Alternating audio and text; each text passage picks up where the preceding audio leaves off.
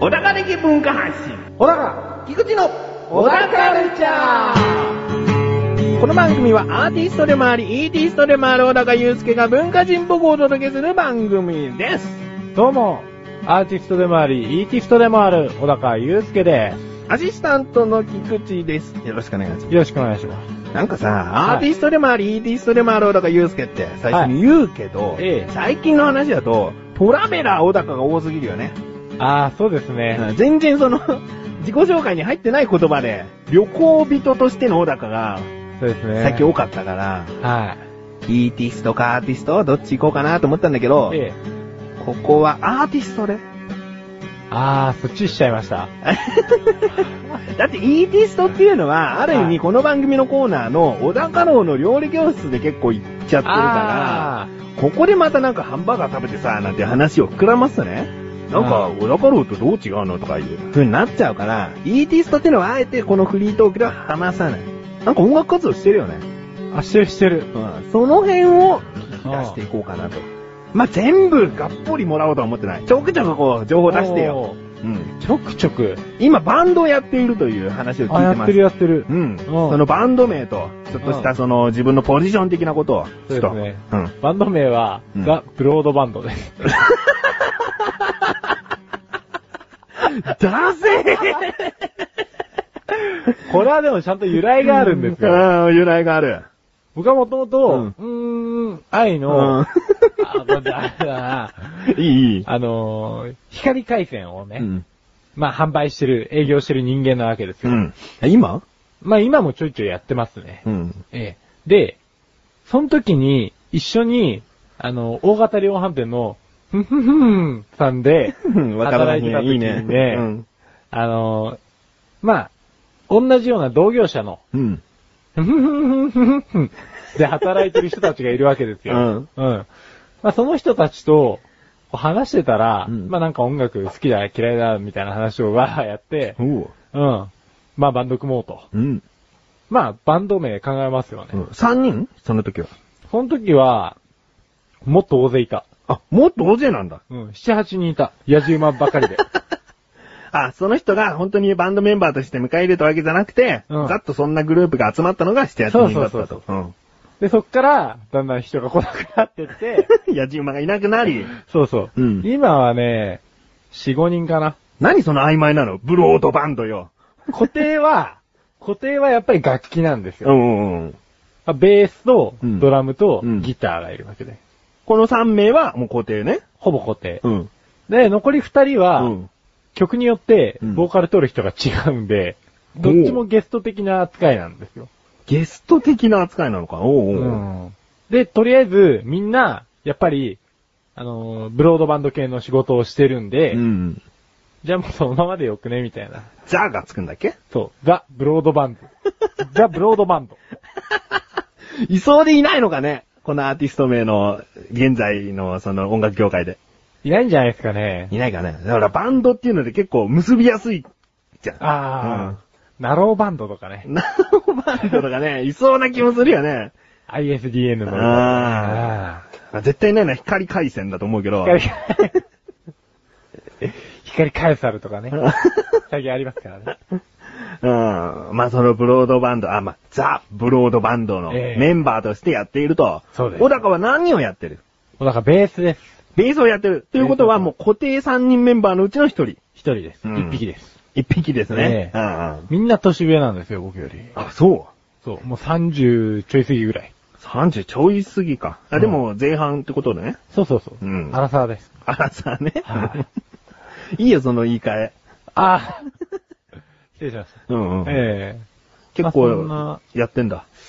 もう2年、んぐらいやってんのか2年。な、じゃあ、持ち歌なんかも結構あるってことまあ、実質的には今5曲ぐらい。 ?2 年で5曲いいペースなの、それは。まあ、2週間に1度しか集まんなくて。もうこの番組と同じそうそうそうそ うそう。しかも、あれなんですよ、集まり悪いんですよ。ええで、曲ばっかり、まあ、僕と、あともう一人ギターの人がうん作ってくるんですけど、うん。まあ曲ばっかりがこう増えてってですうね、ん。で、一向に一つ一つをちゃんと固めてないまま、だらだら続けてる部分が。あもう、リストとしては結構あるのに、ちそうですゃんと出来上がってるのは5曲程度かなと。うんうん。 でもまあ、個人的に好きな曲も結構あるんですよねそ。の5曲の中に。はい。 うん。そのギターの人はですね、ここでまあ言うのも申し訳ないんですけど、ちょっと変態なんですよ。さらっと言ったね。ええまあ、変態で、うんまあ30過ぎても、なんかいい年こいて中学生みたいな歌詞を書いてくるんですけど、うんうん。まあその中で、えっ、と、エブリデイっていう曲があるんですね。エブリデイ。ええ一番最初にこのバンドに持ってきた楽曲なんですけど、うんあの、一週間の、の予定なん ですよ。うん。 これ話すん のなんでそこの単語は、ふふふじゃないんだよ。生きてた。ズバッと言っちゃったよ。わっと行きましょ一気に停止ボタン、ポポポポだ よ。こんなこと言う番組か。で、終わりだよ。う。いや、こんな、おってなる人もいるかもしれないじゃないですな、なるけどな。ええそっから再生を押す人は少なくともいないから な。か。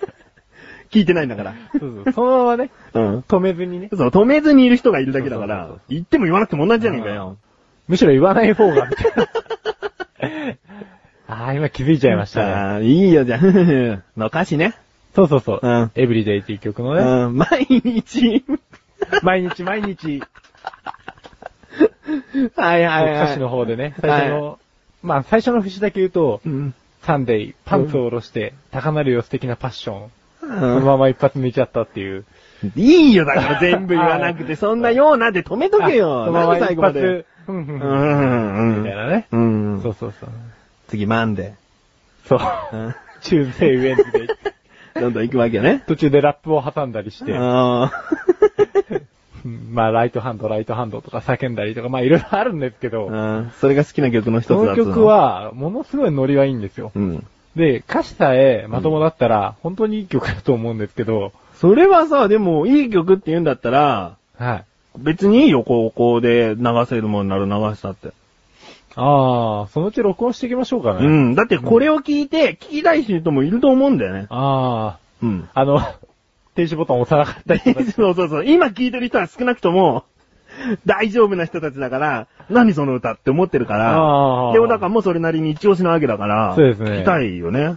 ノリのいい感じなんですよ。うん歌ってるのは小高いや、歌ってるのは、そのえー歌詞を作ってきた人その人も歌うんですけど、うんその人はコーラスで、ん。もう一人のゲストの人がうん歌いますねう。んうんうん。うんまあでも小高はベースとして入ってるってことかな。うんうん。ちなみにそのゲストボーカルは今喉の収集で、うん不在です。罪なの不在。じゃあ、取り直し、取り直しっていうか、ちゃんと取れることが少ないじゃない。そうですね。でもこれちょっと約束してよ。いつか流さして。 あ、わかりました。うん、エブリデこイの番を組。でうん、エブリデイ を。すごいよ、本当 に。エブリデイ。いや、ああの、ーちゃんとそれを流す前も前置きを言うから。あねあ、もうよろしくお願いしうまん、す。これを聞くにはちょっと注意が必要ですって言うから。うんじゃあ、そういうことでね。え小高はそういった活動もしてますので、これからちょくちょくまた、その、ザ・ブロードバンドについて ね。なんかこんなことがあったよと変えようかなうんこういう曲ができたよとかね。そんな話もこれからできたらいいなと思 います。はい。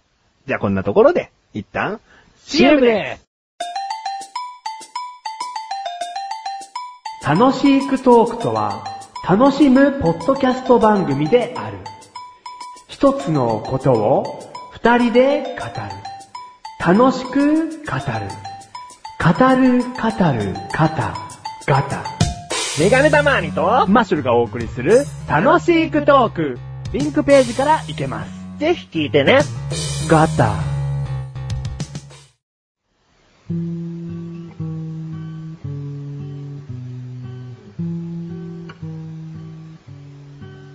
小高郎の料理教室。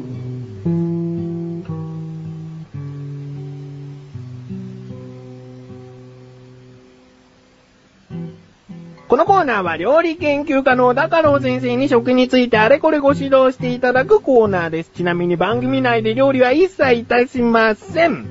どうも、アシスタントの菊文でございます。あ、どうもどうも、どうも、小高郎先生。小高郎先生です。ここでですね、はいメールが届きました。お、なんか毎週毎週嬉しい話ですよ。あ、毎2週、毎2週ね。ラジオネーム、鶴丸さん。おありがとうございます。ありがとうございます。本文。今回のたい焼きの話、まあ、前回ですね。ええたい焼きの話、面白かったですね。ええ。そして、厚木の高槻堂かなは合いってます高槻堂は地元でも有名です。おー。最寄り駅は本厚木の次の駅である愛工石田駅裏から歩いて5分ぐらいですが、駅裏すぐに高月堂という幸せな月って書いてはあ、その堂ですね。同じ字の堂という和菓子屋さんがあるので、お間違いなくと。おーおーうん似たような感じのお店があるから。うんおー。うんで、、本部の続き、めっちゃちっちゃいお店ですが、好きになるお店です。うんうんうん。うんちなみに高月堂の夏限定水羊羹は忘れられない食感です。来年の夏に厚木に遊びに来られるときは、ぜひ一緒に食べましょうなんていう。はい、喜んで。喜び来たねすごい。喜んでうん。いや、もうね、うんあのー、そもそもその、高月堂うん。には行こう行こうと思ってたんです。思ってるんだ。えうえんもうなんならうちのプロデューサーを引き連れて行こうかと思ったぐらいなんですけど、うん。とりあえ車ずだったら、ね、ひょひょいだしね。ひゅひゅいなんです。うん。あ、でもその、高月堂のうん。水羊羹、うん、水羊羹。これは夏季限定だから、もうもしかしたらやってないかもしれない。来年ですね。来年だ。ね。ちょっと来年、待っててもらえる かな。あの、愛子、石田駅で、うん。あの、待ち合わせでね。待ち合わせ。何日8月の、そうですね。 ?9 月あ、来年の話か。来年来年。 だ、だ、夏季限定だ から。 8月の、お盆前とかがいいじゃ8ん。月、そうですね、まあ、あー13日、1日から13日のあたどこか。りでね。うん。うん。僕なんかは目印になるメガネとかかけていきます から。はい、もうここで遠い約束ですが、鶴丸さんとかいたしました。はい。うん。 これね、忘れたらほんと、ものすごいバッシングのメール がね。はい、つって。暑いよ、つって。熱中症で倒れちゃう よ。でも、鶴丸さんの方が忘れちゃうと思うけどね。あ、とか。 まあ、そういうことで。え、うん。ありがとうございます。ありがとうございます。うんこういった、その補足的な情報もいただけると、先生としては嬉しいんじゃないかとそうです思いまねす。んでね。うん。臨天にはちょっと目がいってなかったですからね。うん。ぜひ食べてみたい。はい。ということで、じゃあ、今回のテーマでいきますか。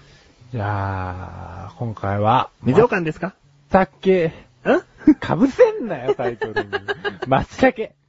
松茸ですね松茸ですね。秋の味覚ですね秋の味覚ですよい。い形してますよね。ね。はいまるであれみたいだね。さあさあ。停止ボタン押してない方も どんどん。はさあ、今日の小田カルチャーはね、い。 18金でお送りしておりますが、そこまで言ってないけど。ええ。まあ、松茸。松茸。ご存知松茸。ご存知です。松茸に似たキノコってめっちゃあるんですよね。めっちゃあるんですか、うん、多数。いや、全然出てこないですね。俺も全然出てこないですけどね、名 前は。あんまり聞いてもピンとこないですよね。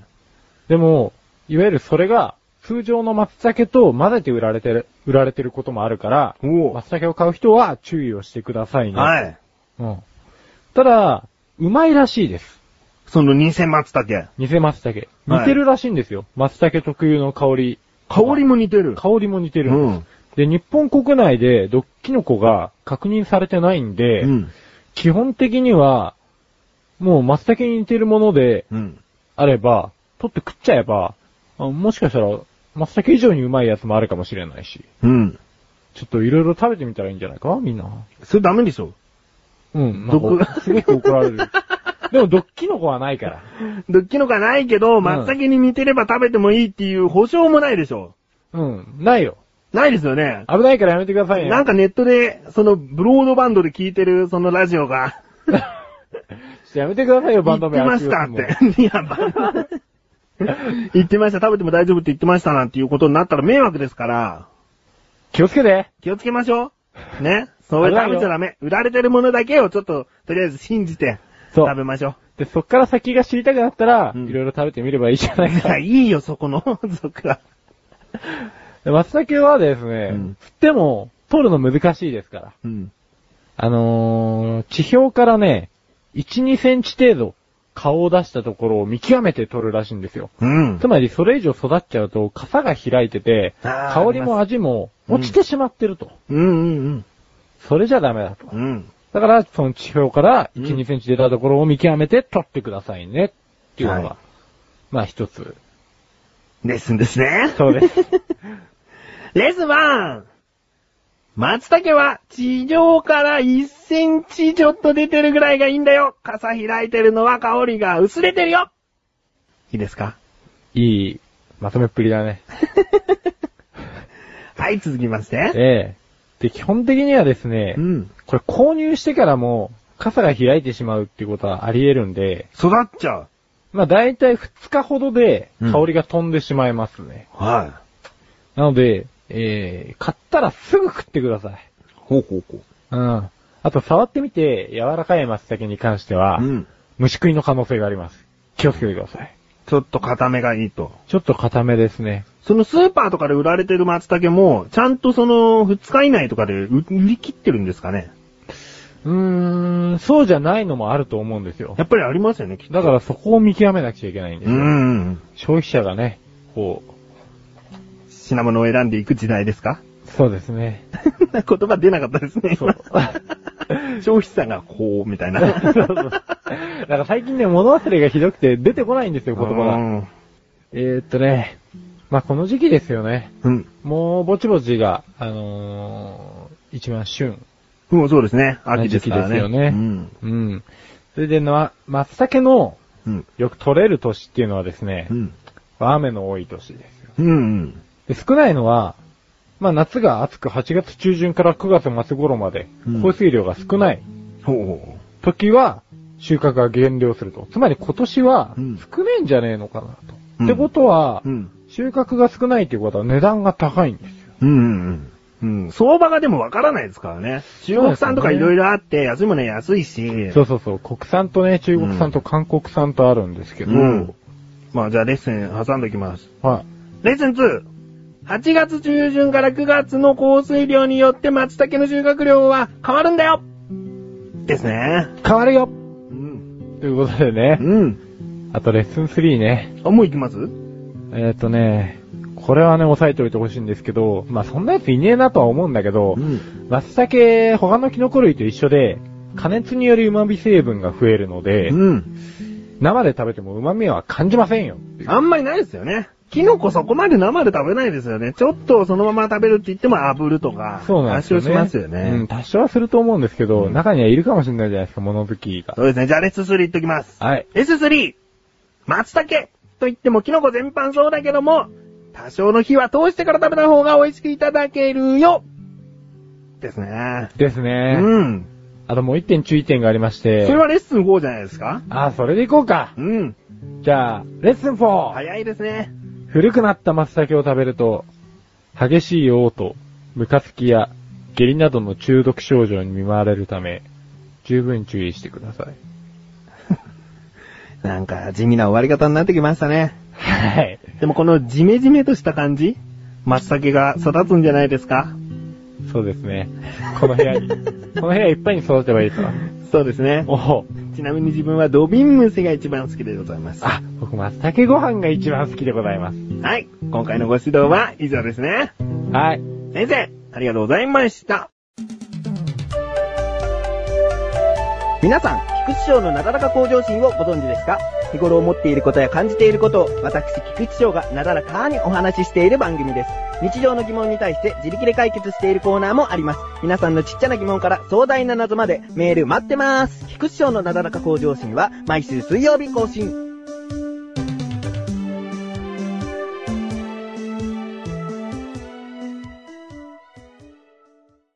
おだかましレビューこのコーナーは小高祐介があらゆるジャンルの中から一押しな一品を選びレビューをかましていくコーナーです。どうもどうも。暗いですね。ジメジメを引きずってますね。小高郎先生じゃないですよね。小高祐介ですよね、今 は。あんま変わんないですよ。変わりますよ。 あ、本当ですかうん。小田カー先生、そんなジメジメしたやつなんですかいや、わかんないです。さっきジメジメして終わってました。ああ、本当ですか。じゃあ、いい です、いいです。今回の。今回のジャンルは何ですか小説です。お、小説初じゃないですかおー、じゃあその小説の作品名をどうぞ。インザ味噌スープ。インザ味噌スープ。味噌汁の中に。ですね。がっかりやな。はい。はい。ちょっと自分小説は多分全くこれからも見た見たとかそういうものはないと思いますんで、えもうどんどんとかましてってください。え、はい。はい。えー、これはですね、村上龍、中身龍。ご存知ですか名前は聞いたことありますね。そうですね、村上龍が書いた、うーんまあ、1987年に書いたやつですね。はい。結構前なんですよ。うん。で、まあ、読売文学賞を受賞した、えー、この人には、珍しくもないかな、サイコサスペンスなんですよ。最高サスペンス。そう。ちょっと猟奇的な。うん。まあ、割と、今まで発表した作品の中で、まあ、69とか、えー、限りなく透明に近いブルーとか、有名どこで最近だと、半島でよっていうう。ん。割と青春おちゃらけ系とかもあったりう、ん。まあ、あの、社会問題に対して紛糾したりっていう、いろいろあるんですけど、うんこのインザ味噌スープはかなりその中でも一色な部類ですね。ほう。でまあ、ストーリーの概要としては、うんまあ、夜の歓楽街風俗のアテンドの仕事をしているケンジっていう主人公がいるんですよ。はい二十歳になったばかりの少年なんですけど、はい。で、そこにフランクというアメリカ人の観光客が、まあ、風俗店をアテンドしてほしいとうん依頼してきたんですね。で、フランクと待ち合わせをして夜の繁華街を、こうまあ、いろんな風俗店を案内してるうちに、まあ、新宿に住む風俗嬢とか、呼び込みの人間とか、様々な人間とこう、絡み合っていくわけなんですよ。うん。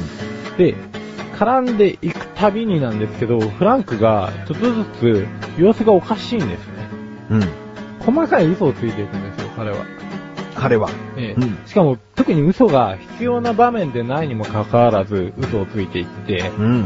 で、そんな時に、同時多発的にですね、結構、残殺死体が、あのーその案内している新宿歌舞伎町付近に、いっぱい出る殺人事件が起き始めてるんですね。うん。で、それと、その殺人事件とフランクが、実は密接にか、まあ、関わってるんですけど、うんケンジが徐々にそのフランクの違和感を突き詰めていって、うんそこにたどり着いていくんですよ。で、後々ケンジ自身も危険な身に遭っていくんですけれども、うんまあ、ケンジの彼女とかもいるんですけど、そいつも危険な身に遭っていくんですけど、っていうところでやめときます。おー。おー。うん気になるところで止められましたね。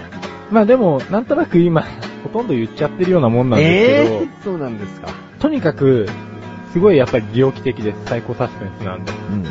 かなりおかしい、狂ってる感じのうん反対性の匂いを感じる一方で、この作品のすごいところっていうのがですね、あのー具体的にも抽象的にも衝撃的なんですけど、こういう希薄な人間関係とか、うん。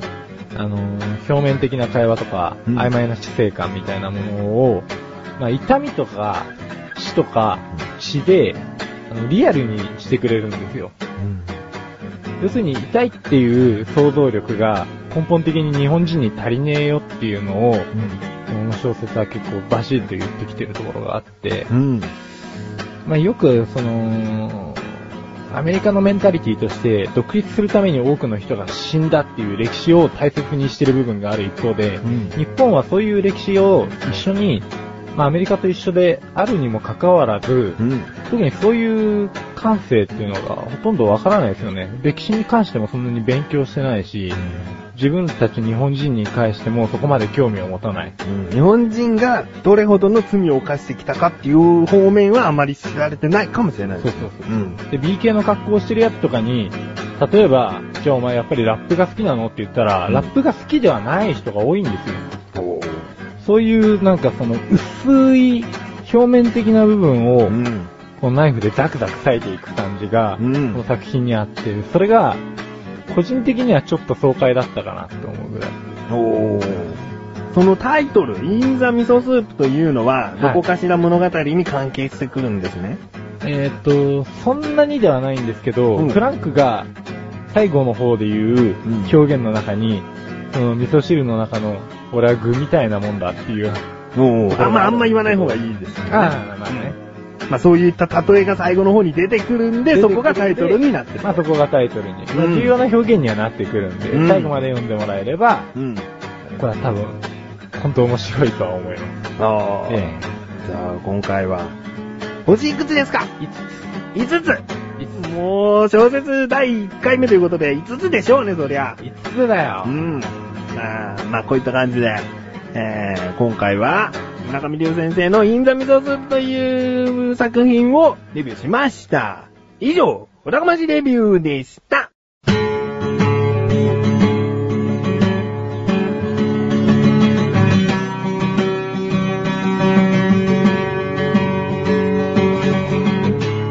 エンディングの小高はい、ということで第13回も終わりを迎えようとしております。はどうでしたえー、ね、 そのざっくりとした。いつも結構どうでしたって言ってますよ。言ってますあよ。本当ですか今いいですか自分の気になってるところを言いたいんですけれども、えこの番組で自分は敬語なのか、え、はい。小高に対して、えその、まあ、小高っつっちゃってるし、この、ため語というか、え友達感覚的な言葉で行くのかがごちゃごちゃなんだよ ね。困っちゃって。え、これ解決してから今日収録望んでほしかったな。基本的に小高郎の料理教室だけ敬語で、ええ他はタメ語で行きたいの。 ああ、なるほど、なるほど。もうそう決めてるんだけど、はい。結構小高町デビュー引きずっちゃって。ああ、いや、小高のシレビューは敬語でいいんじゃないですか。やだよ。コーナーは敬語で、フリートークはダメ語にすりゃいいじゃん。お、そうす るえ、なんでフリートークとエンディングの小高は、 うん。そタメ語で行けばいいうそうそう。なんかそうした方が、コーナーはもう企画もうの、んフリーは本当にフリーでっていうメリハリがつくじゃないですか。メリハリつくね。こう、ちゃんとアシスタント的なことでこう、役に入り込むって感じかな。コーナーの中では。 うん、そうだと思いますよ。でもさ、小高の方別に役に入り込んでないよね。本当に小高郎って名乗ってるだけで、普通だもんね普。通の小高ですからね。なんなの結構役にはめようと思えばできる人だったじゃん、過去のそのネットラジオの番組見たら。そうでしたっけああれでしょあの、 え、正体を今ここで明かすのかあー、なんでもないです。なんでもないです気よ、ね。になる方は、うおん茶の味という番組聞いてください。そうで すね。まあでも気をつけていきたいなと思ってるんだけど ね。思ってるんだけどねって今思ってるんですよって言いそうになったの。なんかそんな感じが伝わってきました。うん。まあ次回までにね、うん。こう、練習しといてください。 無理だよ。この感 覚。うん。まあちょっと気をつけていきたいね。ええだから聞いてて、この人なんか喋り方曖昧だなとうん思った方は正解で、これからももしかしたらあるかもしれないけども、何度か頑張っていくんで、えー見逃 して。なんか最後までふわふわした感じでした ね。 13回なのに。ねえ。えうえん。あ、そうだ。お知らせをしとこうかな。おう横断歩道のオクラという番組がリンクページから行きますけれども、今、小高祐介は気分的にめいっているのかもしれない。あー、そうですね。あ、でも今、割と解放に向かってきましたけどね。あ開放的になってきた。ええだけどね、その、やっぱ長年、その、小高祐介を相手にしている菊池としては、今回は結構、疲労が溜まってるなっていうのが伝わってます。あー、そりゃそうですよ。疲労が溜まる部位ですか らね。 まあ、そこは、あの、そうオですクねラを聞いて。ええで、オクラを聞くのに、ちょっとあのーなんだろうな、下的な話が苦手な方は聞かないでくださいぐらい言っとこうかな。そうですね。いろいろグリグリしたりね。なんかいろいろありますからねいいです。もう、そこ はまた変に敬語になっちゃったけ ど。